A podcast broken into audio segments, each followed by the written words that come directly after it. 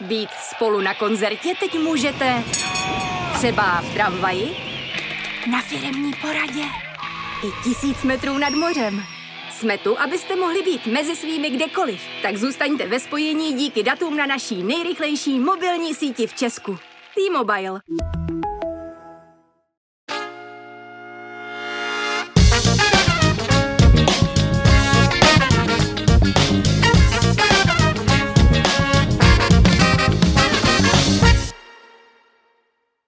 Pomůže jeho setrvání ve funkci lidovcům, nebo nepomůže?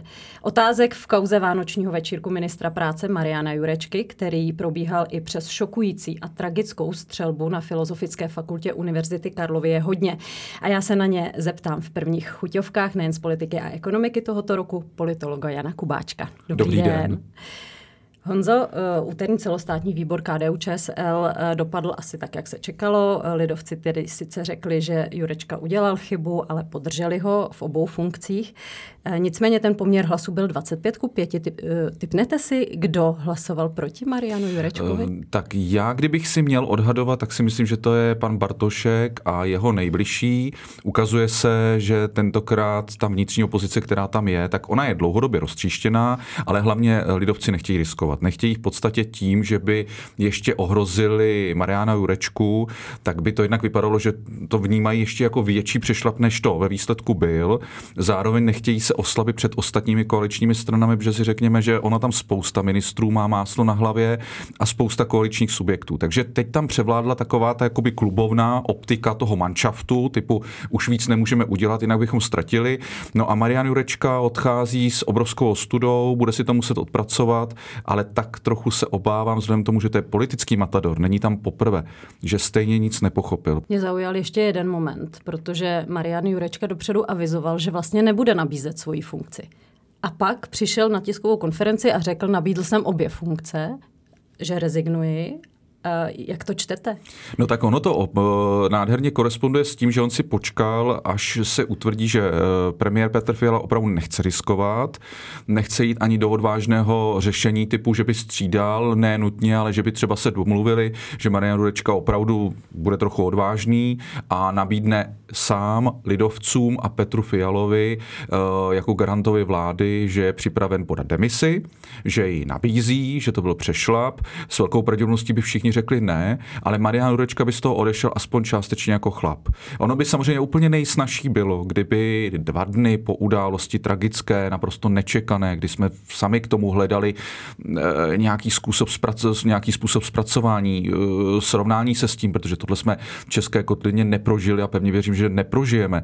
E, ten krok byl fakt psychopatický, mimo nějaký rámec chápání, tak kdyby Marian Jurečka předstoupil jako chlap a řekl: já podobně jako vy jsem na začátku byl šokován, nevyhodnotil jsem to tak, jak jsem to vyhodnotit měl, chyboval jsem, omlouvám se všem, omlouvám se zejména obětem, všem, které, která tato událost a mé chování mi otřáslo, jsem připraven dát o sobě hlasovat, tak si mnozí řeknou, tak přistoupil k tomu jako chlap, byla to opravdu zkušenost naprosto atypická, je schopen být odvážný, co se týče své politické kariéry a v podstatě jelo by se dál. Ale tím, že opravdu zvolil taktiku, pořádně jsem tam nebyl, no pak se ukázalo, že tam byl do půl čtvrté, informace jsem neměl, čili se v podstatě blamoval i profesně a mezi tím zvolil, nejdříve vymlčoval úplně tvrdě, aby měl pět scénářů celého řešení, aby mezi tím neměl problém téměř kazatelským rozměrem říci, že je účasten s oběťmi, proto farizejské na všechny způsoby. Dá se říct, že lhal natvrdo?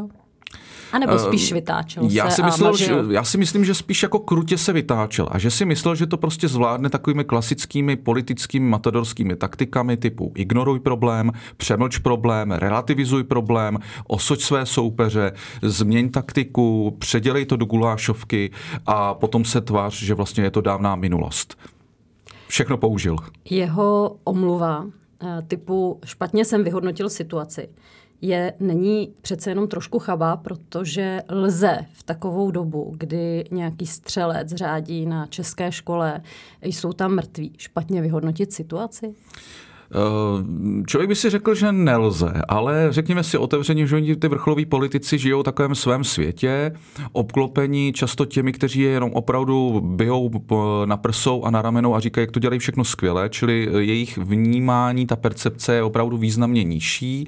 Já se obávám, že u Mariana Jurečky to bylo ještě takové jakoby přízemně lidské, že prostě chtěl být hvězdou večírku. On je známý tím, že dokáže být ústředním bavičem, baventem, baví ho to, je to pro něj důležité a že to vlastně běželo vedle něj paralelně.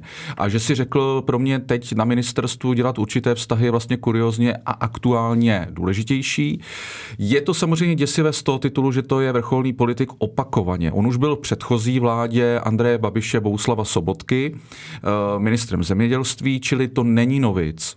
Ale stejně jsem přesvědčen, kdyby řekl, prostě byl to šok, a byl jsem hlupák, omlouvám se a hlasujte o mě, tak si myslím, že velká část veřejnosti řekne, hele, postavil se k tomu, ať si to vyhodnotí lidovci, ať si to vyhodnotí Fiala, protože samozřejmě ten nechce riskovat, protože odchod Mariana Jurečky byl domino, které, kdo ví, jestli by skončilo i u samotného premiéra nějakou razantní obměnou vlády.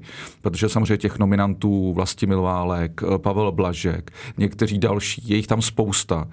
A myslím si, že na to Marian Jurečka zkrátka sázel a že to jel mocenský, že to ne- nevyhodnotil sociálně, ale hodnotil to čistě jako mocenské šachy typu. Máme jeden z nejpočetnějších klubů, potřebují mě v té vládě, bojí se jakýchkoliv změn, kdo ví, jak by to celé skončilo. Jeden, kdo, jeden z těch, který o mě velmi usiluje, aby náhodou nedošlo k mocenské rošádě ve vládě, je premiér, takže budu to zneužívat do poslední chvíle. Teď samozřejmě s tím bude pracovat roky, potáhne se to s ním a hlavně bych mu touhle cestou doporučil, aby neposílal žádné do budoucna morální vzkazy české společnosti, jak by se měla chovat a spíš si vzpomněl, jak to tam tehdy on nezvlád. Protože to často mimochodem u té důchodové reformy dělá rád, aniž bychom znali detaily a aniž bychom znali to, co nám slíbil. To zná fakt ty konkrétní kontury, co nás čeká. Dobře, a teď se nabízí otázka. Měl rezignovat za takovéto situace? Byl, byl toto důvod opravdu pro rezignaci takového politika? Já se vám přiznám, myslím si, že mě teďka bude spousta lidí hubovat, zvedne obočí, ale já jsem přesvědčen, že neměl. Jsem přesvědčen, že měl dát o sobě hlasovat, měl opravdu tedy zariskovat, on stejně ve výsledku neriskoval, protože ta pozice jeho ve vládě je zatím stále pevná, ale měl se k tomu postavit opravdu jako chlap a měli následovat nějaké tresty ve vztahu k němu, protože teďka to je jeden velký reparát, ale i přesto, že to byla šokantní událost, naprosto nesrovnatelná, nebo možná právě proto, tak jsem přesvědčen, že tentokrát bych to vyhodnotil, takže opravdu ministr by odcházet neměl, ale jestli tady rozdáváme žluté karty, tak tohle je za mě černý Petr, Petra Fialy. A opravdu bych mu řekl prostě první politická chyba, pane ministře, a odcházíte. Což tedy Petr Fiala ale neřekl, byl dotazován přímo na tu žlutou kartu, ale nedal jí. Jak to čtete?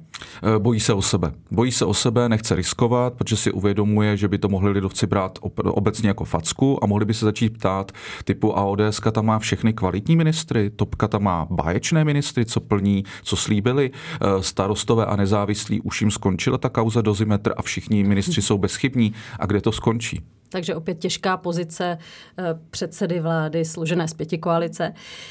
Nicméně, co by bylo lepší z hlediska K D U Č S L, kdyby Marian Jurečka nebyl už nadále ministrem práce a sociálních věcí, tedy tváří všech negativních změn, protože víme, jak teď lidovci si vedou, že jsou někde na pomezí v preferencích dva až tři procenta.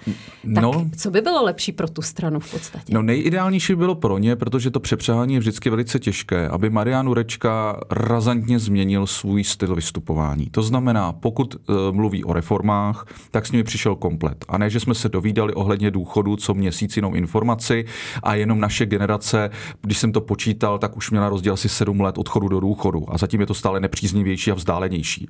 My jsme to i čekali. Ale fascinovalo mě, že i takto vládě a panu ministrovi stálo za to, aby nám sliboval jednou šedesát, pak šedesát pět, pak šedesát tři, teď to možná bude sedmdesát, kdo ví. Slibuje stále detaily ohledně předčasných důchodů a to jsou všechno legitimní otázky. Slibuje ambiciozní věci v reformě sociálních dávek, ale řekněme si, co se děje na úřadu práce a podobných organizacích. Jinými slovy, myslím si, že prostě kdyby změnil styl, byla by to nejlepší varianta pro lidovce. Druhou variantou je plně obměnit manšaft, ale stále si nejsem jistý, že ještě lidovcům to skýtá šanci dostat se k pěti procentům. V podstatě oni obětovali svou samostatnou budoucnost. Oni jsou teďka ve svízelné situaci, protože vlastně jenom řeší, jestli měnit, neměnit daného nominanta z titulu toho, aby náhodou neměli jedna celá sedm nebo dvě celá tři nebo dvě celá devět preferencí, což je šibeniční, což je kruté, a oni už do značné míry jsou zaparkovaní v koalici Spolu. O D S je ovládla, mohou být v klidu, protože i tato kauza samozřejmě lidovce a preference naparkuje zase, zase významně níž. Takže musí spoléhat na koalici Spolu v příštích volbách. To je jejich jediná šance. V podstatě oni jsou teďka ve fázi, že potřebují odezírat zertu Petra Fialy, jaké má plány, a sázet na to, že Petr Fiala nechce opouštět vrcholnou politiku a udělá vše pro to, aby vedl kandidátku koalice Spolu ve sněmovních volbách dvacet pět a v podstatě rezignovat na lidovecké priority a dělat to podle Petra Fialy. Ani ne podle O D S, ale podle Petra Fialy. Uvidíme, jak to dopadne. Moc děkuji za dnešní analýzu. Mějte Díky se za hezky. Pozvání a všem pevné zdraví a pevné nervy do tohoto roku. Také se přidávám. Krásný den.